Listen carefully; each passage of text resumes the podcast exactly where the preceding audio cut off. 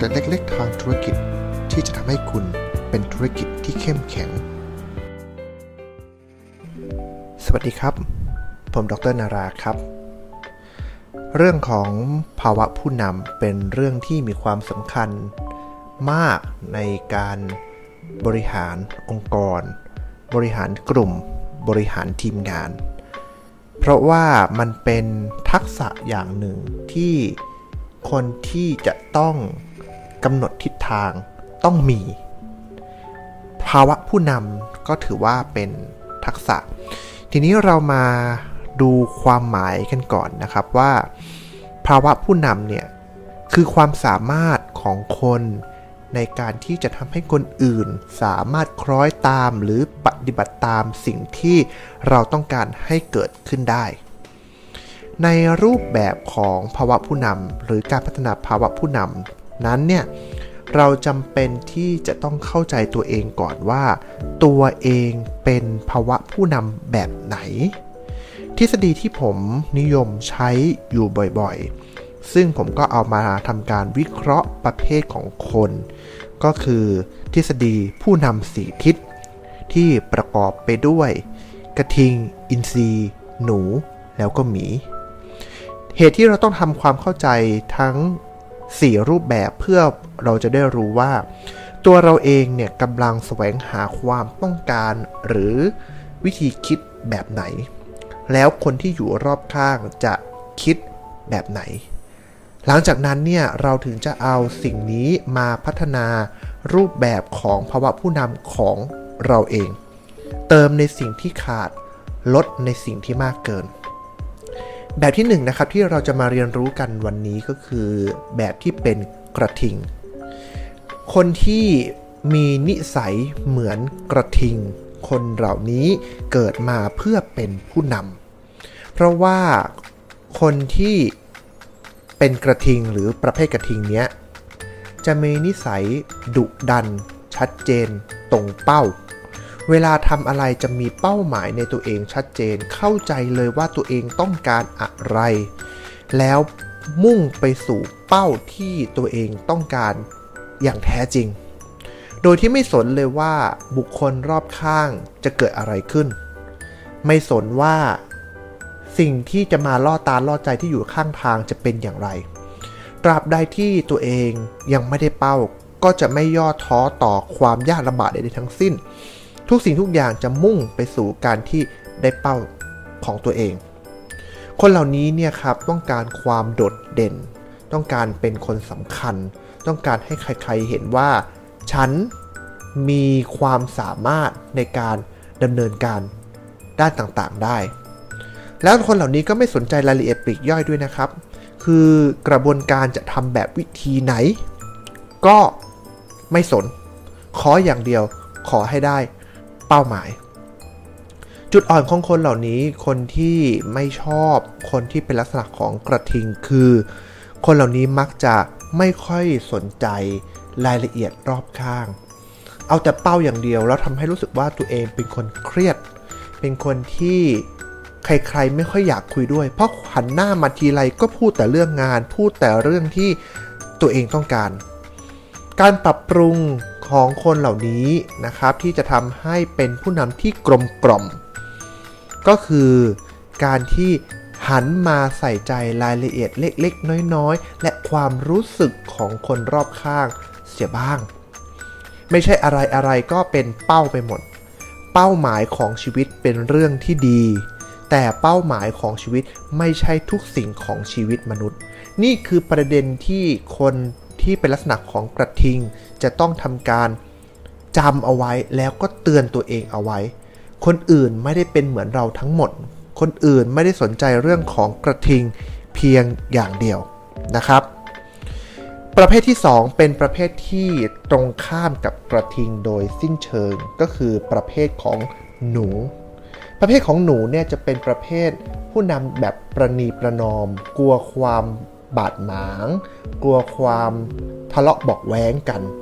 จะเป็นคนขี้กลัวไม่ค่อยกล้าตัดสินใจ เพราะว่าถ้าตัดสินใจไปแล้ว ก็กลัวว่าอีกทางด้านหนึ่งนั้น จะเสียหลุดมือ ต้องการคนที่มาอยู่เคียงข้าง ให้กำลังใจ ให้ความมั่นคงและความเอาอกเอาใจในชีวิต คนเหล่านี้เนี่ยจะพยายามช่วยเหลือคนอื่นทุกอย่าง เพื่อให้คนอื่นรู้สึกว่าเขาเหล่านั้นเป็นคนที่สามารถให้ความรักได้ ต้องการมิตรภาพที่อยู่รอบข้างตลอดเวลา เพราะฉะนั้นเนี่ยคนที่เป็นลักษณะแบบหนู สิ่งที่จะต้องทำการพัฒนาตัวเองก็คือการเพิ่มความเด็ดเดี่ยว เพราะว่าคนที่เป็นลักษณะหนูเนี่ยคนที่อยู่รอบข้างจะรู้สึกว่ามีความน่าอึดอัดอยู่พอสมควร เพราะไม่ยอมตัดสินใจ เนื่องจากกลัวว่าการตัดสินใจแต่ละครั้ง จะมีผลกระทบต่อคนอื่น ดังนั้นจึงกลัวการตัดสินใจที่โดยที่เป็นการตัดสินใจที่ค่อนข้างจะมีผลกระทบหรือคอขาดบาดตายพอสมควร หนูเนี่ยนะครับ ก็จะเหมือนกับว่าไปไหนไปคนเดียวไม่ได้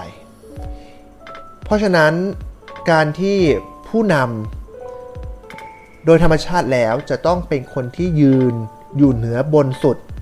เป็นคนที่ยืนอยู่ด้านหน้าสุด จะมีคนที่อยู่เคียงข้างไม่ไม่มากนะัก คนที่เป็นหนูจะต้องหัดทำอะไรด้วยตัวเอง หัดจัดการแก้ปัญหาด้วยตัวเอง หัดเด็ดเดี่ยวแล้วก็พุ่งเป้า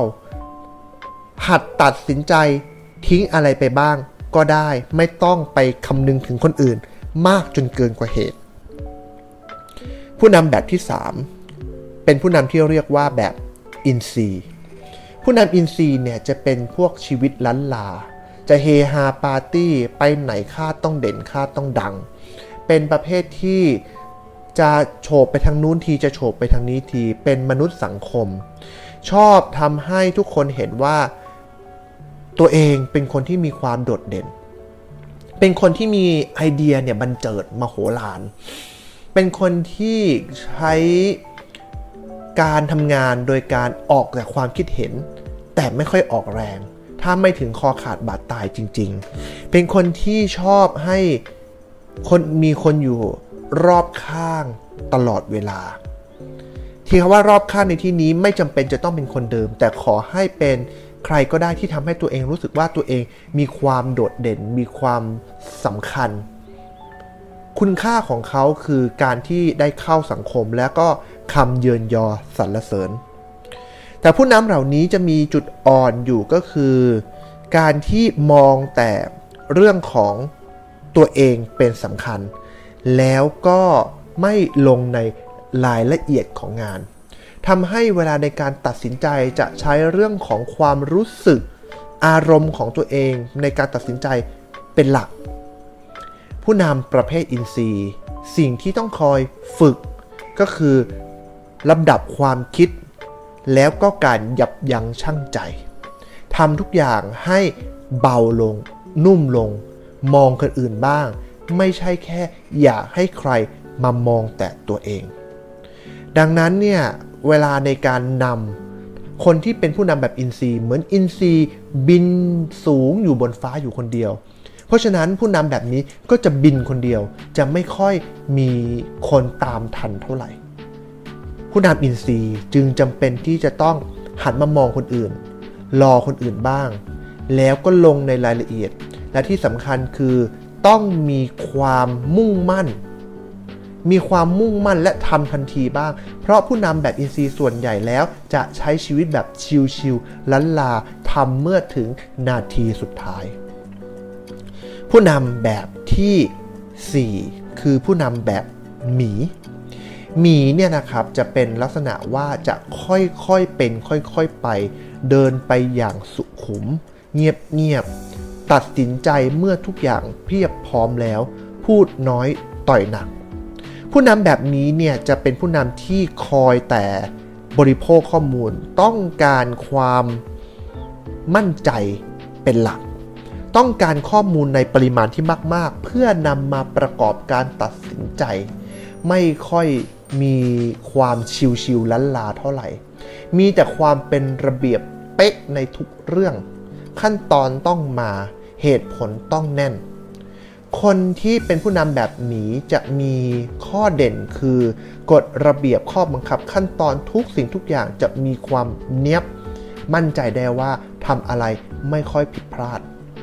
แต่อย่างไรก็ตามผู้นำแบบหมีสิ่งที่คนอื่นจะไม่ค่อยชอบคือ ช้ากว่าจะตัดสินใจได้แต่ละเรื่องนั้น ต้องคอยคิดแล้วคิดอีกว่าเมื่อไหร่จะตัดสินใจสักที ที่สำคัญคือต้องการปริมาณข้อมูลใน ปริมาณที่มากๆ ยิ่งอธิบายได้ละเอียดเท่าไหร่ผู้นำแบบนี้ยิ่งชอบ ดังนั้นผู้นำแบบนี้จึงต้องฝึกให้ตัวเองมีความล้นลา ฝึกให้ตัวเองมองข้ามรายละเอียดเล็กน้อยไปบ้าง มีความเข้าอกเข้าใจและใช้อารมณ์ความรู้สึกแทนเหตุผลบ้างในบางส่วน ก็จะเป็นผู้นำที่มีความกลมกล่อมมากยิ่งขึ้น ทั้ง 4 วิธีคือการสร้างความกลมกล่อมให้กับผู้นำนั่นหมายความว่าเมื่อผู้นำมีความกลมกล่อม ก็จะสามารถเป็นคนที่เข้าอกเข้าใจคนที่อยู่รอบข้างได้มากขึ้น สามารถใช้คนได้ถูกต้องกับงานมากยิ่งขึ้น และที่สำคัญคนจะเข้าหาผู้นำที่มีความกลมกล่อมได้ง่ายขึ้น ดังนั้นการที่เราจะเป็นผู้นำไม่ว่าจะอยู่ในสถานการณ์ปกติ หรืออยู่ในสถานการณ์ขับขัน การเป็นการเป็นผู้นำที่กลมกล่อมก็จะช่วยทำให้เราสามารถที่จะเลือกคนต่างๆ ที่เอาไปใช้งานได้ง่ายมากขึ้น แล้วเราก็เข้าใจทีมงานได้มากขึ้น เข้าใจตัวเองได้มากขึ้น ที่สำคัญที่สุด สติ คือสมบัติชั้นเลิศของคนที่เป็นผู้นำ สวัสดีครับ ติดตามเรื่องราว สาระและเกร็ดความรู้ได้ในตอนต่อๆไปครับ